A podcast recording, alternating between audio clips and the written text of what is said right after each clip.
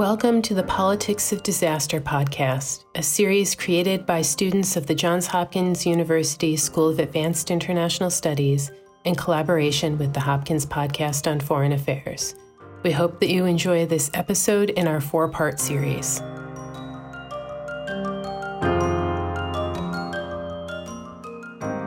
Welcome to the final episode of this four part series on the aftermath of the Beirut blast. My name is Esther Feng, and I am a second year concentrator in Middle East Studies here at Johns Hopkins University SAIS. I'm joined by my co hosts, Elsa Harb and Maimuna Gassama, who are second year conflict management concentrators. In this episode, we are telling the often forgotten and untold story of what domestic migrant workers are experiencing in Lebanon today. Many workers lived in the neighborhoods closest to the port where the blast occurred and have been abandoned by their employers, the Lebanese government, and their home states. We try to explore some questions in this episode. Who are they? How did they get there? Where did they go from here? And who should be held accountable? We interviewed Dr. Lama Mourad, an expert on vulnerable populations and state capacity in Lebanon. I'm an assistant professor at the Norman Paterson School of International Affairs, and I'm trained as a political scientist, but I my work I consider to be quite interdisciplinary. I draw a lot on anthropology, sociology, urban studies, um, to look at issues related to migration and refugees, local governance. And my regional focus is on the Middle East, um, and I focus even more specifically on Lebanon in most of my work.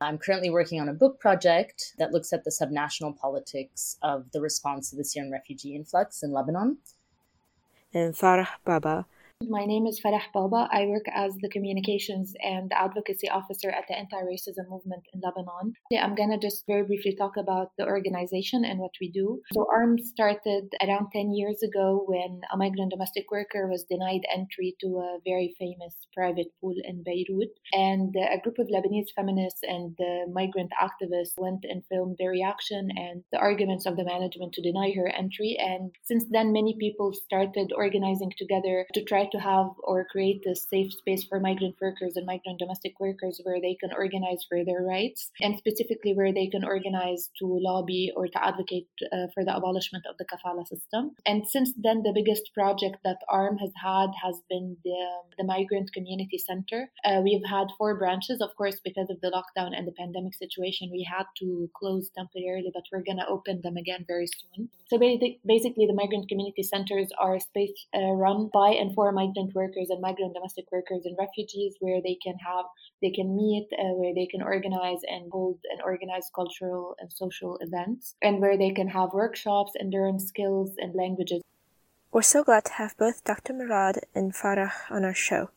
Without further ado, we begin with Elsa and Dr. Mourad discussing the kafala system and how migrant workers have been impacted by the blast.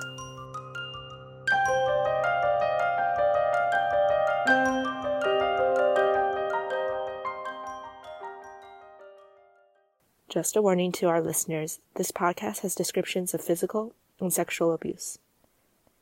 As we've mentioned, today we're talking about the migrant domestic workers in Lebanon.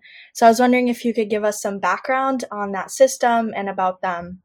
Kind of at the most basic level, the legal system that governs the presence of migrant domestic workers in Lebanon is, is known as the kafala system uh, or sponsorship system. And this is a, a, legal regime that you can find quite widely across the Middle East. So in the Gulf states, it's used on a wider set of migrant workers, while in Jordan and Lebanon, it's primarily associated and tied to migrant domestic workers. Though it, like I want to point out that more recently, Syrians in Lebanon also require a form of sponsorship, also a kafil, though you know their residency requirements differ in important ways from the kafala system as it relates to migrant domestic workers. So, specifically with regards to migrant domestic workers, the really distinguishing factor is that the employee's immigration and legal status in the country is tied to their employer, and that they can't change their employer without the approval of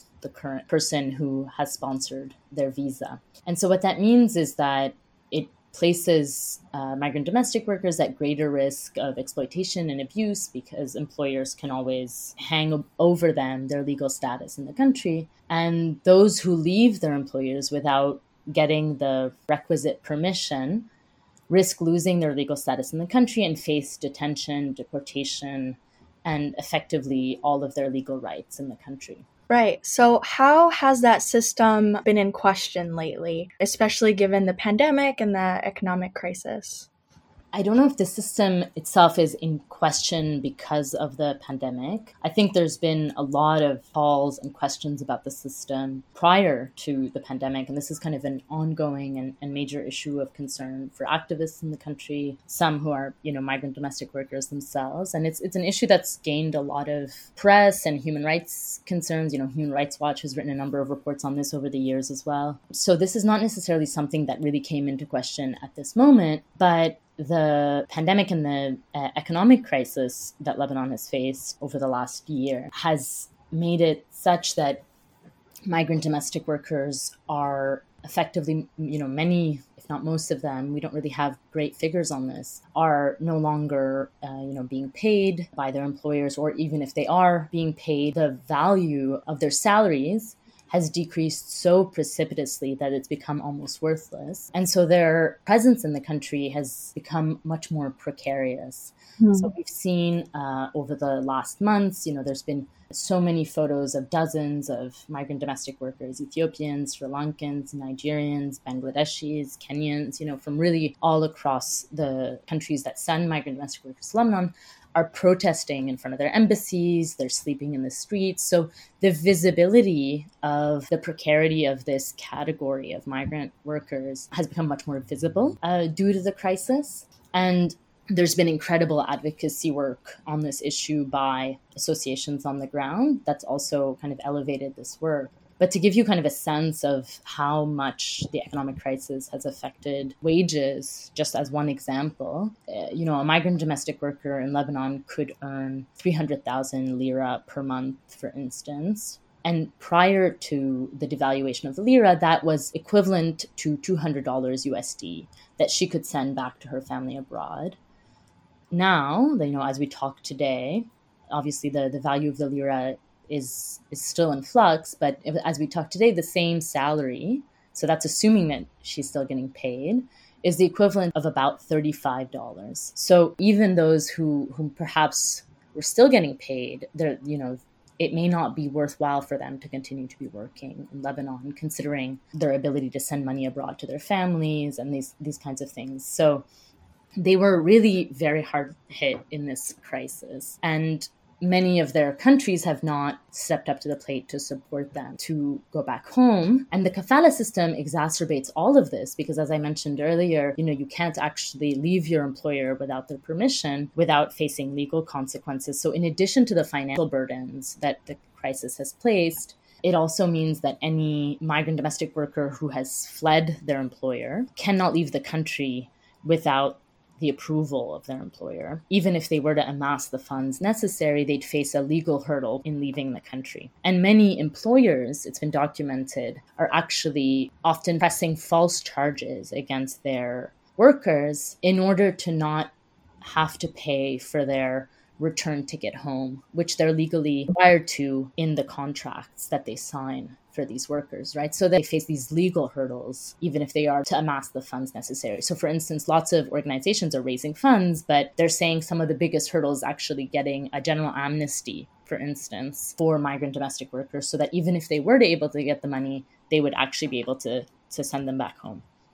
So it's a pretty complicated picture. And just to add on another crisis, how has this been affected by the August Beirut port explosion and sort of the aftermath of it. What particular challenges are migrant domestic workers facing in this aftermath?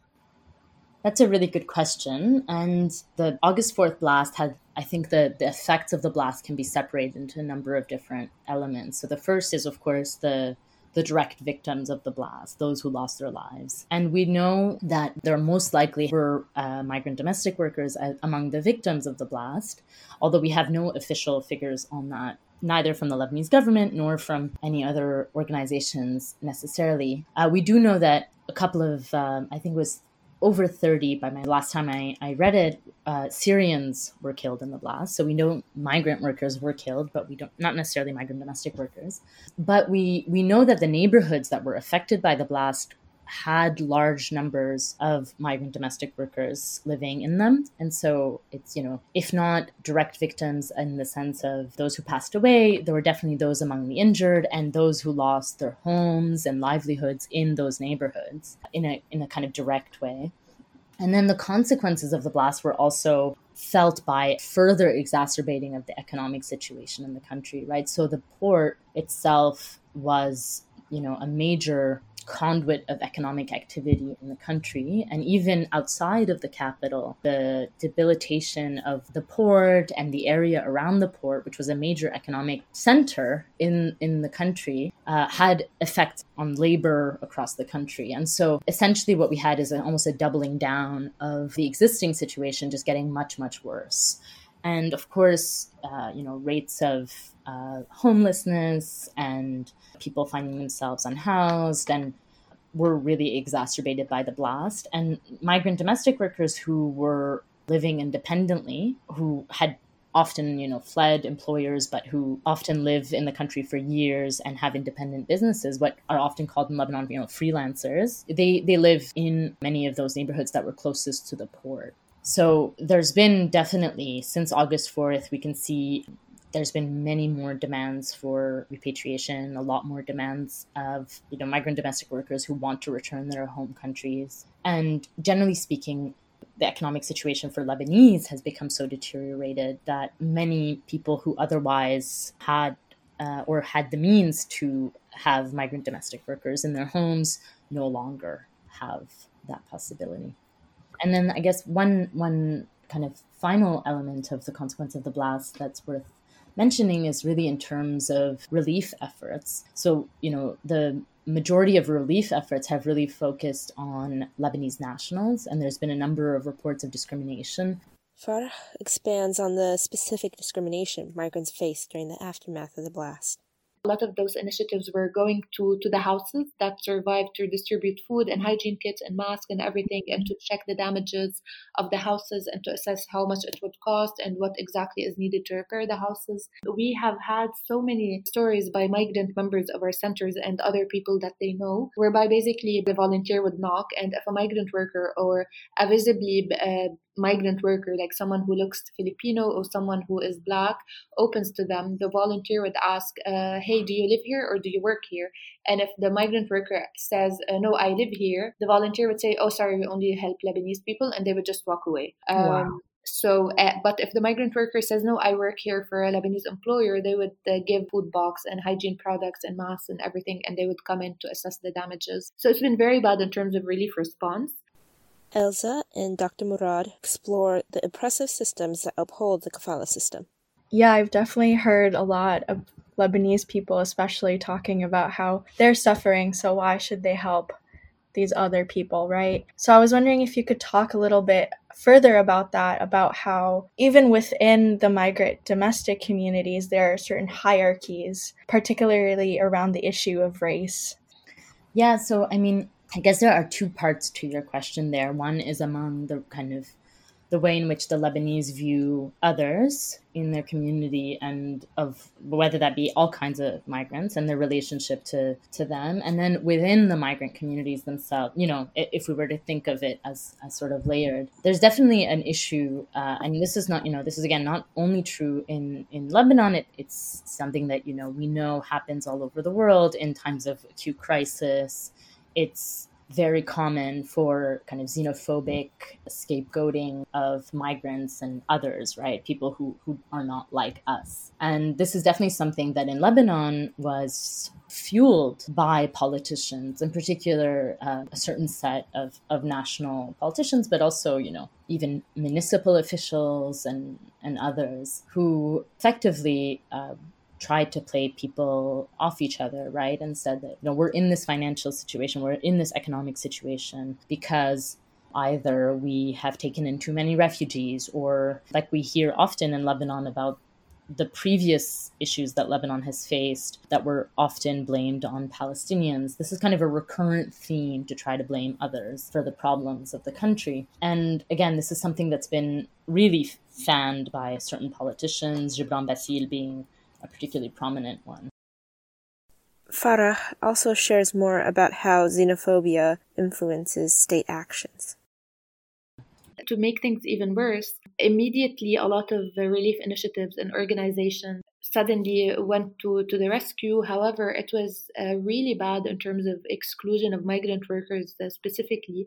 So that area happens to be close to a conventionally or, or to, to offices of certain right wing political parties who are very nationalistic, very patriotic. And so a lot of the relief initiatives and organizations were affiliated with those political parties. And th- there are a lot of parking lots. And when there is a disaster, many people mm-hmm. stand with mm-hmm. uh, writing or, or stating what services they offer or what kind of assistance they offer. And unfortunately, many of those initiatives had banners that said, they wrote it in Arabic, but I'm going to translate, they literally said, if you are not Lebanese, go beg somewhere else.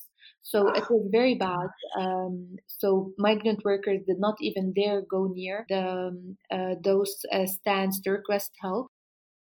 Maimuna continues the discussion with Farah. I guess obviously the question mm. of accountability is always mm. important. So, in your opinion, who do you think should be held accountable? The Lebanese government, origin mm. countries for domestic workers, their employers? Should it be more of an international crisis? So, of course, it's an entire system of modern day slavery that is enabling or that is built on all of these uh, practices and violations. However, I think that the first point of, for accountability should be employers. Um, and this is something we've been trying to lobby for before the explosion, of course, because they're the person with the most amount of power and authority over the life of a migrant domestic worker or a migrant mm-hmm. worker. And definitely the, the recruitment agencies that are based in Lebanon and that coordinate with other recruitment agencies in, in the countries of origin of migrant workers. So, just for a bit of context, what happens when a migrant worker or a migrant domestic worker comes into Lebanon is that she goes to a recruitment agency in her country, for example, let's say Ethiopia uh, or mm-hmm. Sierra Leone, because I'm going to talk about trafficking. And basically, this recruitment agency in Sierra Leone uh, lies to the either lies to the woman and tells her, "Oh, you're gonna come to Lebanon to work as a teacher or as a receptionist or as a nurse."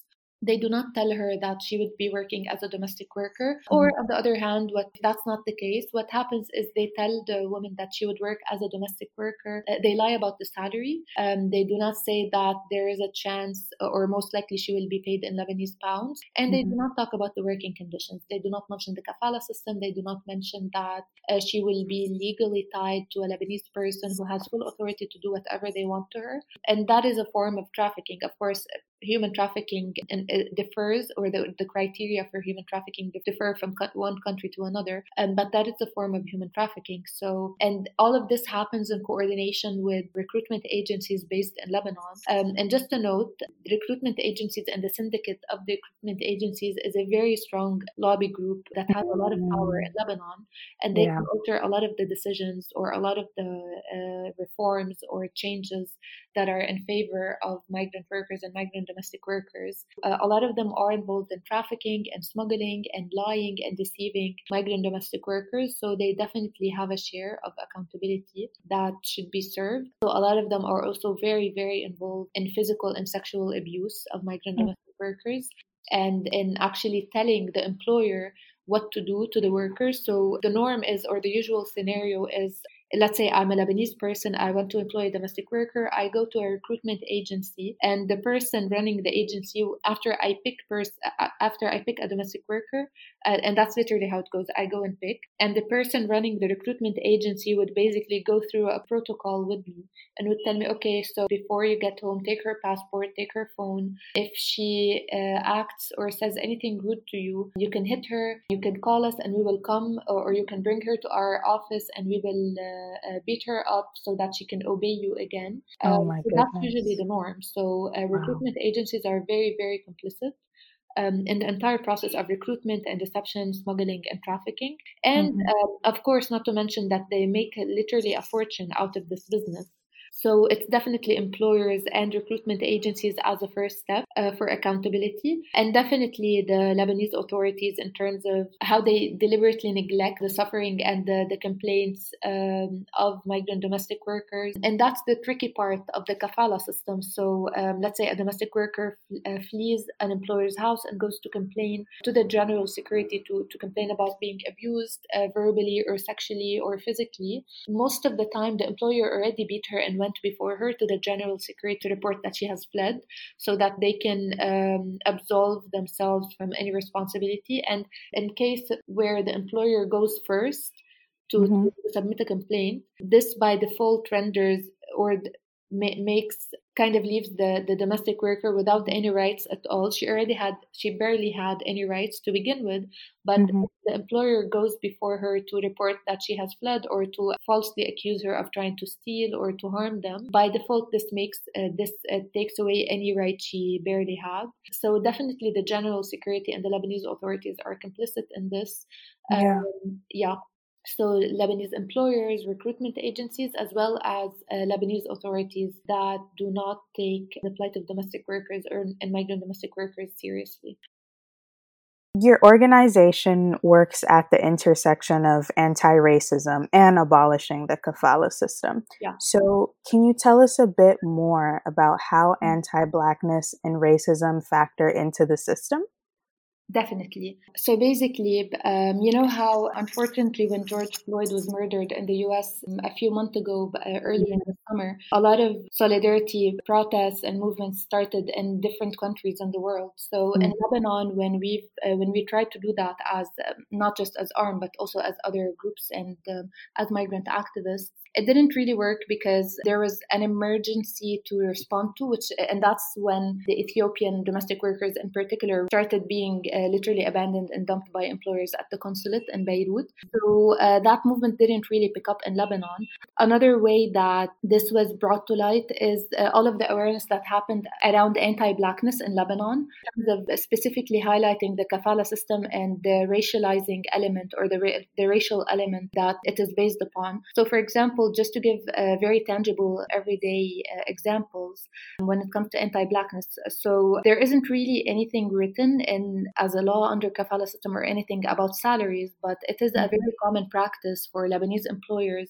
and recruitment agencies to pay less to um, African domestic workers than they would pay to, for example, Nepalese or Filipino uh, domestic workers. Mm-hmm. I'm not sure exactly how to quantify or to track the source of this, but there is a culture or like a common perception among Lebanese people that basically about about racialized bodies and about black bodies that we're much superior because we're Lebanese and we're kind of exceptional among all of the other Middle Eastern and Arab countries because we're much we have much more freedom or we kind of there's this notion that we kind of belong to the global north and not to the global south because we're not all brown which is of course not accurate at all but there is this kind of culture uh, that is reinforced especially when it comes to migrant domestic workers. So when it comes to migrant domestic workers in the kafala system this is usually translated by literally by employers literally telling the domestic worker that is coming for example from Nigeria or Cameroon or Ivory Coast or Sierra Leone usually usually this translated by telling them that oh you're coming from a very poor country and uh, so we're not going to pay you a salary but you should be grateful that we're giving you a place to stay and we're not charging you for the food you eat at our home. Um, uh, so Usually, this is much more common against domestic workers coming from African countries. In contrast, usually Filipino and uh, Nepalese domestic workers are viewed as uh, much more educated or sophisticated, and to the extent that employers, or especially uh, Lebanese women who are the employers, would uh, trust them with uh, educating the kids at home and speaking English to them. And uh, of course, not to mention that there is a supremacist element in all of this, whereby Lebanese people consider that black bodies or racialized bodies are inferior and they are not as worthy of uh, rights as other uh, lighter skinned domestic workers. But again, I'm not sure exactly where this comes from. Uh, this is a very common perception and practice among Lebanese employers in particular, and we've you know, as kids, we always we always also hear this from um, other relatives who are Lebanese who employ domestic workers. Um, Mm-hmm. And as you can imagine, this is also very supremacist in nature because it assumes that one people is superior to, to another just because of the skin color. And um, a lot of the time, even recruitment agencies and the general security or the Lebanese authorities here also use that argument to to kind of downplay or to justify abuse specifically against uh, African domestic workers in Lebanon. So it's like for a system that's already pretty exploitive, it's yeah. like being black adds a whole other level to it. Definitely, yeah. Yeah. This is kind of a two part question. Mm-hmm. So, how do you think your work, or in general, the work of ARM, fits into the Black Lives Matter movement? And do you see the younger generation pushing more for the abolishment of the kafala system or like with the Black Lives Matter movement in Lebanon in general?